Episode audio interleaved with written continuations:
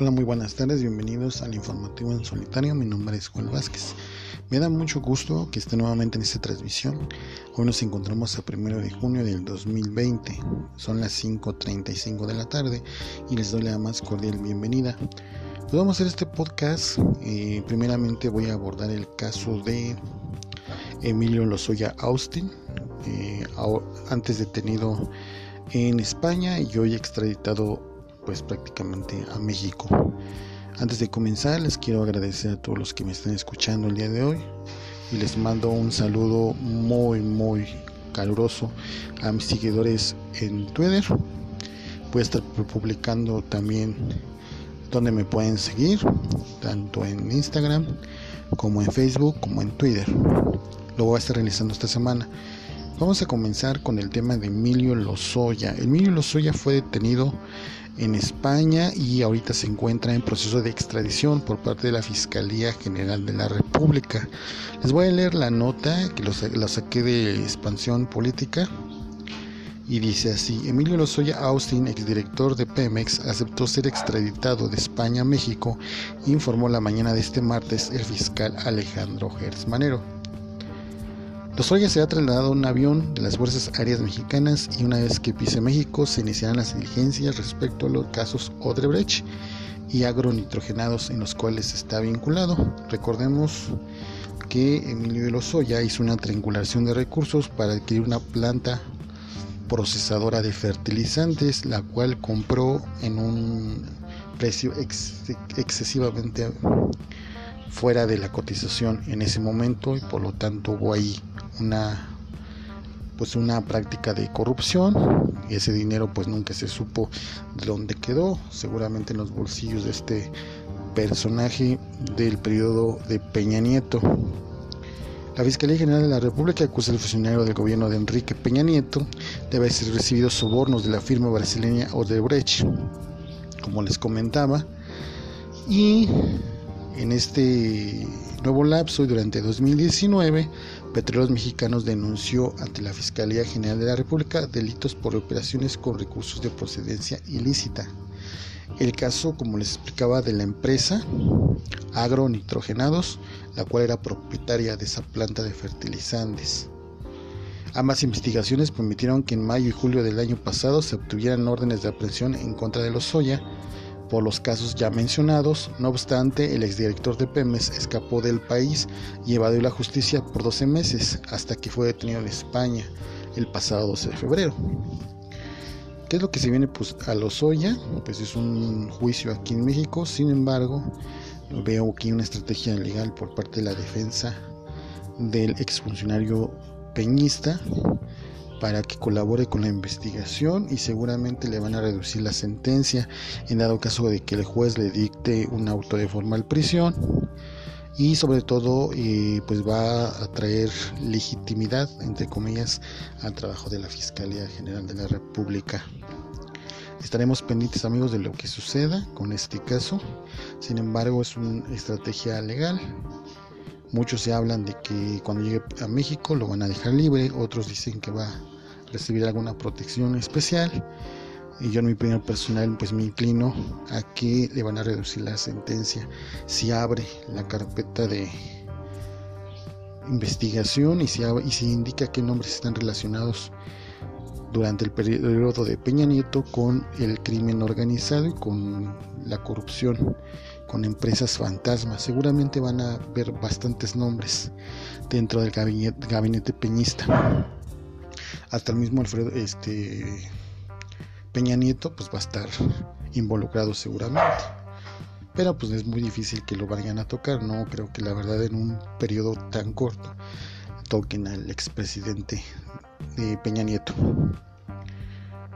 Ahora queridos amigos, pues esto ha sido para la Fiscalía General de la República, pues ha sido una manera de como que lavar el nombre, ya que ha recibido muchas críticas, más que nada durante el último año, porque pues no se ha visto un trabajo relevante de la Fiscalía, a pesar de que Santiago Nieto, quien es el titular de la unidad de investigación de la delincuencia, la fiscalización, pues ha hecho y aportado las pruebas contundentes que involucra no solo a este, sino además funcionarios, y nos está pues dando el seguimiento que quisiéramos todos nosotros, porque es muy lamentable que pues no se esté actuando en consecuencia teniendo las evidencias.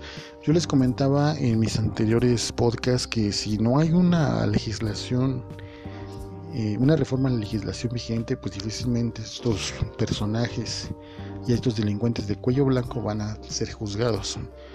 Ya lo habíamos comentado con la cuestión de los expresidentes, que pues no hay una legislación, y por más que digan y que presenten las pruebas, si no hay una legislación, difícilmente van a poder iniciar algún proceso en México, que nunca ha ocurrido.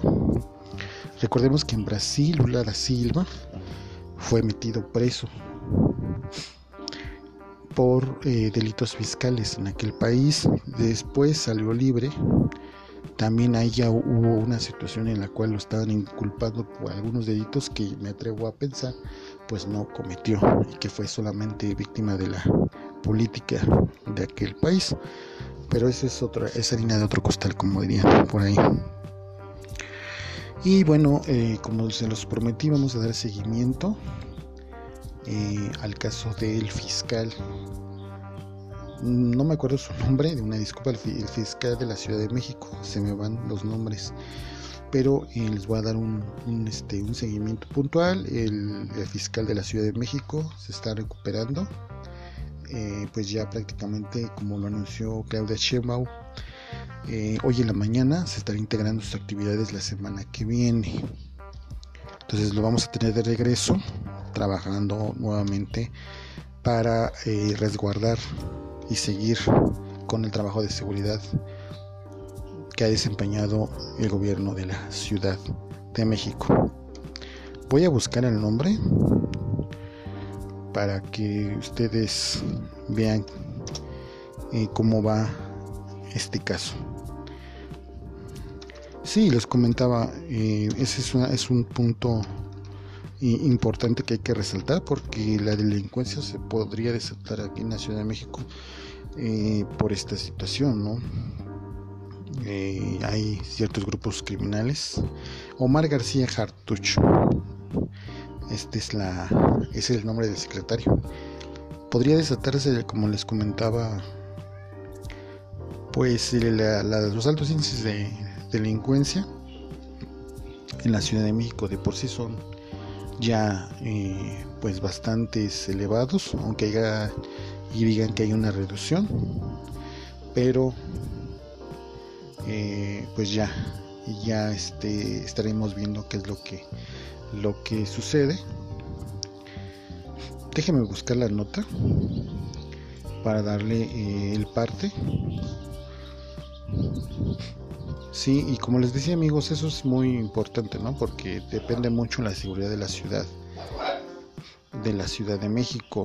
En materia de procuración de justicia también es importante, es un hombre clave que ha hecho operativos importantes en la Ciudad de México contra los grupos que están en Tepito, entre otras secciones de del titular de Seguridad Ciudadana de esta capital.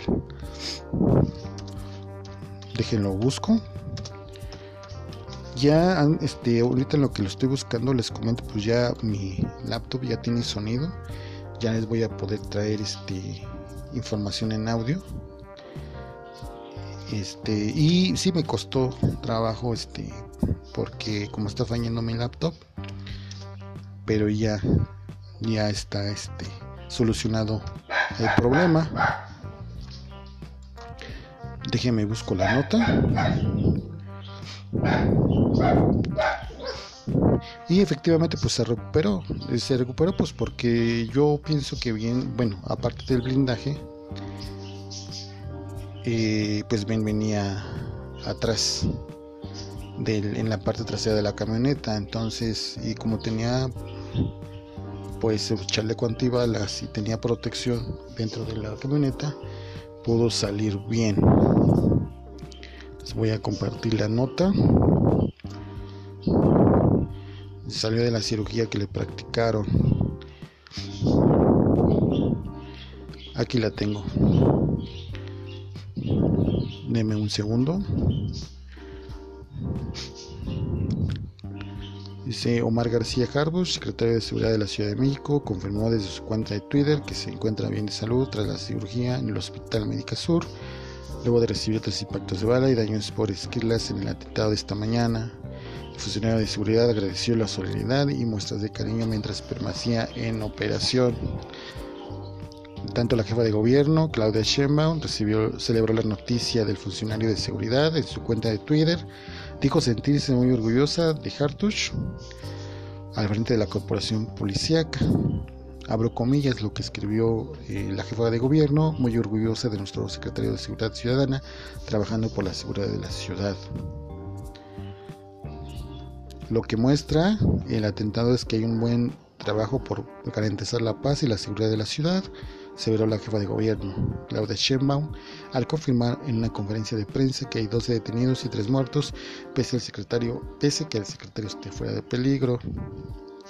Y bueno, ya conocemos la historia, las diversas armas que se encontraron en una camioneta clonada con el logo de Grupo Carso, una barra en 50 milímetros, ya vieron también en redes sociales el tamaño del proyectil, que puede traspasar, según algunos expertos, desde largas distancias cualquier tipo de blindaje.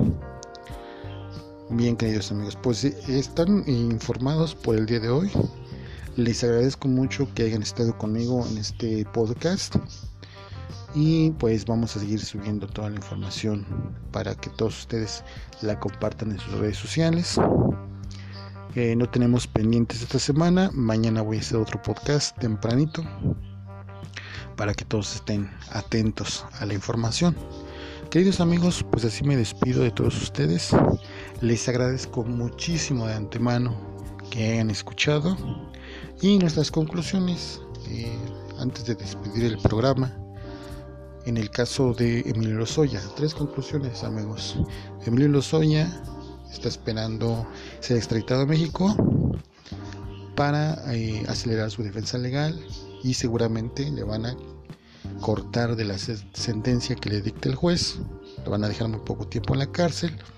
Segundo punto, Emilio Lozoya va a revelar información importante, por eso va a destapar la caja de Pandora. Seguramente muchos funcionarios públicos van a caer o van a estar siendo denunciados penalmente por parte de la Fiscalía. Y tercer punto, en cuanto al presidente Enrique Peña Nieto, es muy difícil que sea juzgado por la falta de un marco legal aquí en México que permita efectivamente iniciar un proceso.